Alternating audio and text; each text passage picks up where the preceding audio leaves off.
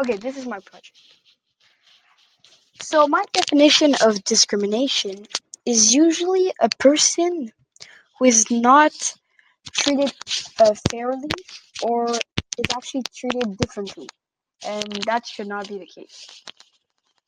I learned from the two videos that we watched in class is that uh, for the class divided, um, people are could be mean, it could be nice to mean very very quick, and that should not be the case because they're easy to manipulate because they're only grade uh, grade three, and that I'm also surprised that um, people are still being uh, mean to one another in the in the 20th century, and that should not be the case because even though you're black or white, you're still a person, and we can't, we can't like evaluate technically that you are um, that you are smart.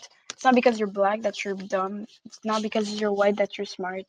And um, I'm not thinking that society will eradicate discrimination because, for example, still in 2018, people are being racist. Like Donald Trump is being racist to Mexican people, to black people, just because he's white and they're not the same as him. But technically, they are. And for um, and also policemen kill black people and that should not be the case so basically yeah